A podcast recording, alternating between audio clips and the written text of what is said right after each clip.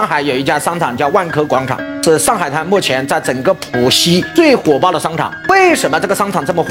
在周边所有的商场都死了，都没得有人，就是万科最火。为什么火？因为很简单，它里面的招商88%甚至90%都是体验类的产品，小孩子类的、娱乐的、培训的、学习的，这些都是要亲自去的。餐饮是不是要亲自去的？食品类的是不是要亲自去的？是的。所以它的商场只有10%到20%是服装类的、鞋子类的，其他的一概不是，全部是体验类的东西，所以导致它那个商场的人流量特别多。你会发现，商场里面招商，如果一直按照原来的思维是招服装、招品牌、招鞋子，这种商场就只有一条路，死路。